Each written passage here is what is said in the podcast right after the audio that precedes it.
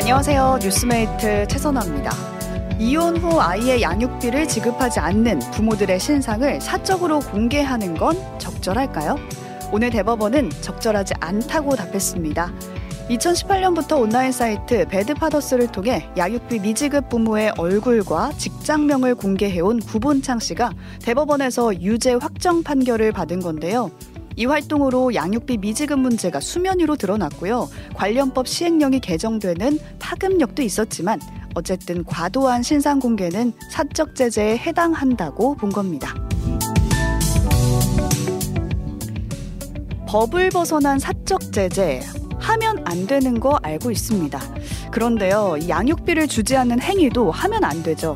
하지만 여전히 이 문제 해결되지 않고 있고요. 한부모 가정은 아이 생존권을 위해 구 씨의 사이트에 문을 여전히 두드리고 있습니다. 판결이 나온 오늘 이 문제에 무심한 정치권에 책임을 물을 수밖에 없습니다. 2024년 1월 4일 목요일 오뜨밀 라이브 시작합니다.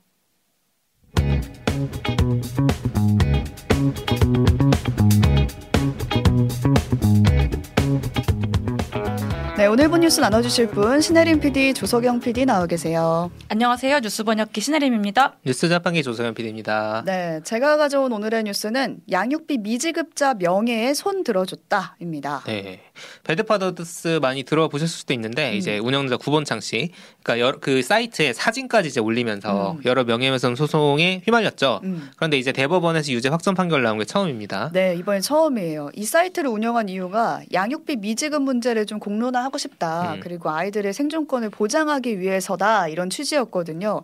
그래서 모두 제보를 받았어요. 그렇죠. 그래서 그 정보를 공개했고 그게 다 사실이었거든요. 근데 그런데도 불구하고 사실이어도 양육비 미지급자들이 명예훼손이야 이건 그렇죠. 이라고 말을 하면은 이건 처벌받을 수 있는 거였어요. 사실 적시 명예훼손이 있죠. 네. 그래서 1심에서는 사실 이게 공공 이익을 위한 거였다라고 하면서 무죄 판결이 내려졌었거든요. 근데 최종적으로 대법원은 그럼에도 이건 사적 제재였다라는 이유로 유죄 판결을 내렸고요.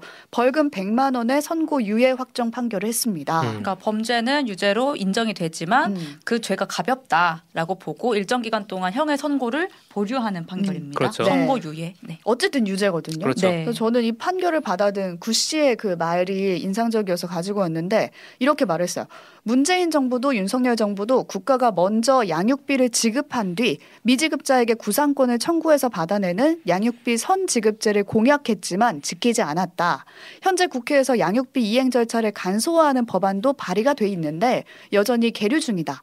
정치권이 해결 의지를 보이지 않는다. 라고 말을 했거든요. 음. 그러니까 양육비 한 푼 받지 못하고 있는 한부모 가정이 여전히 존재하는데 얼마나 답답하겠어요. 어디 그렇죠. 말할 곳이 없는 거예요. 그래서 결국에는 다시 이 사이트에 간다는 거죠. 네, 저희도 한번 여, 여성가족부에서 또 이, 게 신상 공개가 한번 이루어지면서 맞아요. 이 얘기를 하기도 했었는데 맞아요. 구본창 씨의 이 배드 파더스 덕분에 여성가족부에서 신상 공개가 시작이 됐습니다. 됐어요. 음. 맞아요. 다- 다만 이제 사진은 공개하지 않고 음. 있고 얼굴은 공개 안 네, 돼요. 그래서, 그래서 이게 좀 약하다라고 음. 해서 지금 구본창 씨는 계속 시민단체 운영을 하고 줘야 있죠. 되니까. 네. 실제로 네, 네. 받아내야 되니까. 배드파더스는 없어졌고 음. 양육비 해결하는 사람들이란 사이트를 그렇죠. 또 운영 중에 네. 있습니다. 네, 이 문제 좀 해결되고 정치권도 관심을 가졌으면 좋겠다라는 바람으로 가지고 왔고요. 네. 헤렌 PD가 가져온 오늘의 뉴스도 보겠습니다. 또 낙서 테러입니다. 또 네. 지난달 경복궁 낙서 테러가 연이어서 두, 번- 두 차례가 벌어졌었잖아요. 근데 얼마 지나지 않아서 이번에는 울산에서 비슷한 일이 벌어졌다. 이번엔 어디에 낙서를 한 거예요? 울산 동구에 위치한 대왕암 공원이라는 곳이 있습니다. 음. 여기가 삼국 통일을 한 신라 문무왕의 그렇죠. 왕비가 호국령이 돼서 대왕암 밑으로 뭐 잠겼다 이런 전설이 있는데 그 전설을 기념해서 조성한 곳이고요. 음. 간절곶 많이 들어보셨죠? 네, 울산 네. 간절곶이랑 같이 우리나라에서 해가 제일 빨리 뜨는 곳으로 어, 유명한 그렇죠. 관광지입니다. 음. 근데 이제 공원 산책로랑 조금 떨어진 기암괴석에 그렇죠. 누군가 이제 파란 스프레이로 바다남이라고 아, 글씨를 정말 써놓은 거예요. 너무 여긴 선명하네요. 어떻게 갔을까부터 어. 해가지고 너무 선명하게 써놔가지고 근데 이제 한겨레 보도에 따르면 동구청은 이제 울산 동구청은 네. 그렇죠. 올- 언론의 취재가 시작되자 이 사실을 뒤늦게 파악했다고 그렇죠. 하고 음. 그리고 이 지금 이 암석 표면을 막 긁는 그런 그리고 아. 씻어내는 방식으로 낙서를 지금은 모두 지운 상태라고 네, 네, 해요. 네. 어. 그러니까 경복궁은 화학물질로 막 맞아요. 지웠잖아요. 네네. 근데 여기서는 수질 오염이 있어가지고 아. 막 씻고 뭐 이렇게 긁고 하는 방식으로 아니, 낙서한 지웠다고 사람은 합니다. 따로 있고 고생한 사람도 따로, 따로 있고 있죠. 그렇죠. 경복궁은 어떻게 되고 있어요 지금? 마침 오늘 문화재청이 보존 처리 작업을 위해서 이렇게 그 가림막을 설치했었는데 그거를 다 이제 공개를 음. 했어요. 19일 만에 담장 공개를 한 건데 지금 이제 그 작업 완료 공정률이 80% 정도라고 어. 하고요.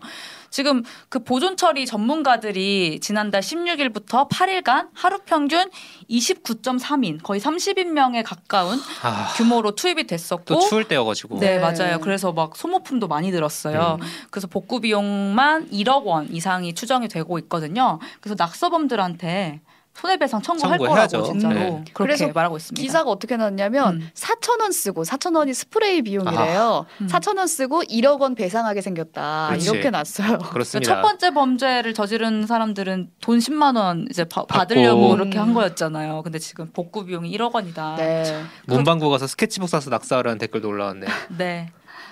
너무한 상황입니다. 그렇습니다. 네. 네. 네.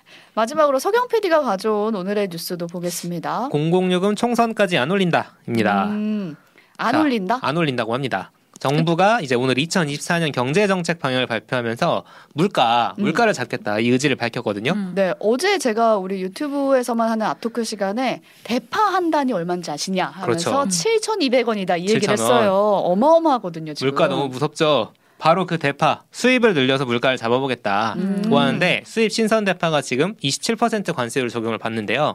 이거 0%로 낮춘다라고 아, 어. 하고 겨울에 많이 먹는 딸기, 음. 딸기도 30%에서 0%로 낮춘다고 합니다. 아, 딸기도 음. 무지하게 비싸던데. 그렇죠. 네. 또 올해 6월까지는 전기와 가스 요금은 물론이고 대중교통 요금처럼 공공 서비스를 이용하는데 드는 비용은 인상하지 않겠다. 음. 1, 2분기 그러니까 6월까지거든요. 않겠다고 밝혔는데 왜 하필 6월까지만 이냐? 라고 하는 점에서 이제 총선을 의식한 거 아니냐. 음. 왜냐면 1분기만 하겠다고 하면은 4월은 2분기란 말이에요. 그러니까 그죠. 2분기까지는 하려면 6월까지 가야 돼요. 음. 그래서 이제 뭐 공공요금 사실 이렇게 총선 끝난 다음에 하반기 엄청 올리는 거 아니냐 시선이 있을 수 있어요. 음. 실제 그런 지적이 나오고 있거든요. 그런데 저희의 당장 졸라맨이 허리띠 음. 과연 숨통이 좀 트일 수 있을까? 그러니까, 그러니까 분기별로 매번 발표를 하잖아요. 그렇죠. 근데 지금 2분기를 한꺼번에 발표한 거죠. 그렇죠. 아, 그래서 이제 의심을 받는. 화끈하게 가야죠. 아, 뭘 해도 총선 때문 아니냐 이런 얘기를 네. 듣는 지금 시점이 아닌가라는 그렇죠. 생각도 댓글에도 듭니다. 총선용이라고 지적해 주신 분들 굉장히 많네요. 네. 지금까지 오늘 본 뉴스들 살펴봤고요. 신혜림 PD, 조석연 PD 수고하셨습니다. 감사합니다.